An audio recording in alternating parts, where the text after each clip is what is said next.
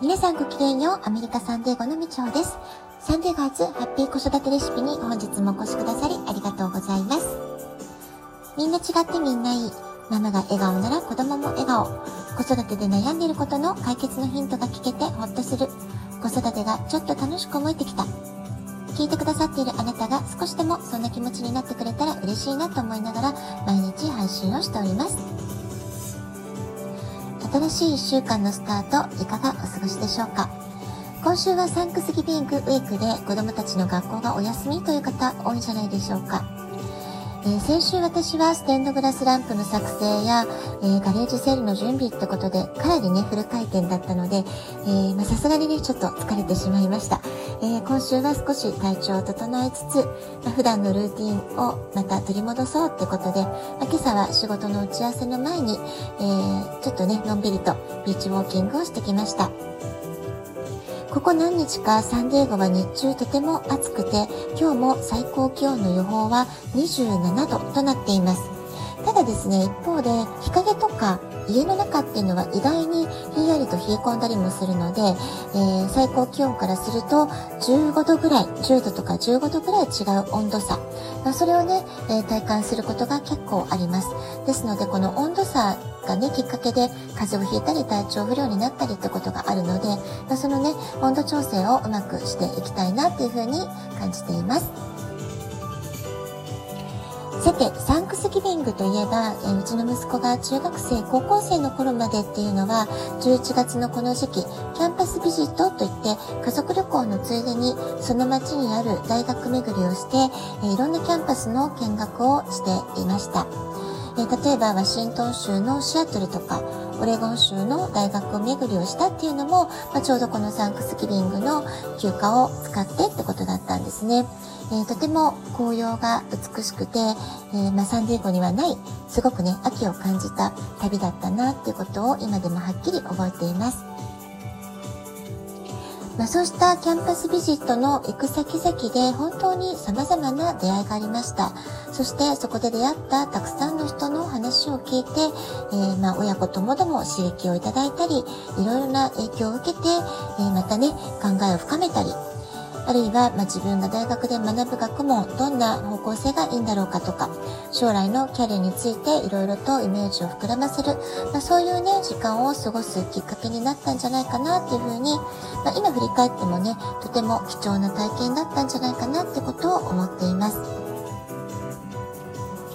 まあ、実際ね、情報収集という意味であれば、今はインターネットで何でも調べられる時代なんですけれども、まあ、その一方でね、百聞は一見にしかずと言いますか、自分のキャリア形成あるいは大学時代の4年間で、まあ、どれだけ何の学問を探求していくのか、まあ、そういったね、学習する環境を選んでいくときに、実際にその場に足を運んでみて、えー、いろいろなことを体感する。つまり五感をフルに、えー、稼働させて、自分にどれだけフィットしているかどうか、まあ、そういった確認をするのは、やはりね、あの、現地に足を運んでだからできることなのかなっていうふうにも思っています。4年間という限られた時間ではありますけれども、ま、そのね、青春時代の4年間、大切な時間を過ごす大切な環境ということになりますので、自分がすごく好きだと思える場所かどうか、ま、そういったこともね、すごく大事なことだと思います。そしてそこで学んでいる学生たちの中に自分の身を置いてみた時、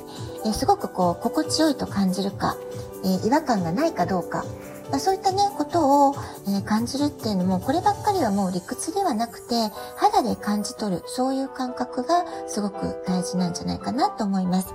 感覚的に好きと思うか、嫌いと思うか、あるいは自分に合ってると思うか、なんかちょっと自分はここじゃないなって感じるか、まあ、直感って言ってもいいかもしれませんけれども、その五感で様々な刺激を受け取った中での自分の感覚ですよね。その感覚を信頼する、そういったことも、まあ、大の受験の際にはすごく大切なファクターになっていくんじゃないかなっていうふうに思います。実際ね、我が家の事例を少しお話ししますと、我が家は、えー、息子が中学生の時、まあ、とある大学の、えー、フットボールスタジアムに、えー、なんだかね、本当に吸い込まれるように入っていって、で、特にセキュリティなんかも何もなくって、ふらふらっと入ることができちゃったわけなんですよね。で、その時の息子の様子がすごく嬉しそうだったので、まあ、当時はサッカー少年だったのに、なんでアメフトのスタジアムで嬉しそうにしてるんだろうってちょっとね、不思議な気がしたんですけれども、まあ、あの、その頃から本人の中ではアメフトへの憧れっていう気持ちがすごく膨らんでいて、アメフトを高校生になったらやってみたいな、まあ、そういうね、気持ちをすごくこう、あの、どんどん高まっていたというかね、まあ、そういうきっかけになった、えー、カレッジとの出会いだったわけなんですよね。で、実際その後、大好きだったサッカーをきっぱり本当にやめてしまって、ハイスクールで僕はアメフトをやるんだ。まあ、そういう決断を、まあ、彼にとっては、当時の彼にとっては大きな決断だったと思うんですけれども、まあ、そういったね、出来事につながっていったわけです。そしてそのアメフトをやるきっかけ作りとなったその大学との出会い、その後も、え、息子にとってはとても影響を受けた大学という存在になってきました。ま、その後数年にわたり、え、彼が行ってみたいという憧れの大学リストの中にずっと上位に入り続けていたんですよね。そしてまあ最後の最後まで悩んだ挙句に、え、最終的には選ばなかったんですけれども、本当に最後の最後までこの大学は素晴らしい大学とだと思う。すごく自分は好きだ。まあ、そういう気持ちがね、え、途切れることなく、まあ、そういった関わりがあったなっていう、非常にね、印象深い思い出がありました。で、この大学には結果的には行かなかったんですけれども、まあ、息子の人間としての成長という部分では、本当に、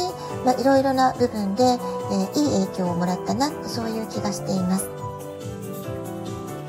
今年は大学生になって初めてのサンクスギビング休暇になるわけなんですけれども、え、大学生の場合は木曜日のサンクスギビングの祝日はお休みですけれども、それ以外の今週月曜、火曜、水曜というのは、まあ、普通に授業があるということで、またそのサンクスギビング明け、休み明けにはテストウィークが間近に迫っているってことでね、あまりお休み気分には浸れて、浸れない。まあ、そんなことを話していました。そして、えー、サンクスギビング明けが一番大切なファイナルテストの期間ということで、まあ、それが終わるまでは、あまりね、ちょっとこう、一段落つかないというか、のんびりできないようなんですけれども、まあ、12月最初の2週までのテストを乗り越えることができたならば、クリスマス休暇はね、なんかとても楽しみにしている、え少しゆったりできるかなってことで楽しみにしているようでした。まあ、日頃はね、あんまり大学のことも勉強が大変だとかそういったことも、あの、あまり話してはくれないんですけれども、たまたまこの週末は、えー、サンクスギビングの休暇中どんなスケジュールになっているかってことで、まあ、家族で相談をしましたので、えー、まあね、ー、言ってないだけで勉強は結構大変なんだよ、なんていうね、言葉が出てきたりとか、あとはまあ大学になった今回最初のセメスター2ヶ月ちょっとは、まあ自分なりにいろいろ考えた上で、まり無理せず少しゆとりを持たせて授業の選択を選んだから、まああのこれで、え、自分のペースがつかめたので、来年1月からの新しいセメスターは少し自分に負荷をかけて、えチャレンジングな科目も選んでいきたい。まあそういったことをね、え冷静に分析しながら話していました。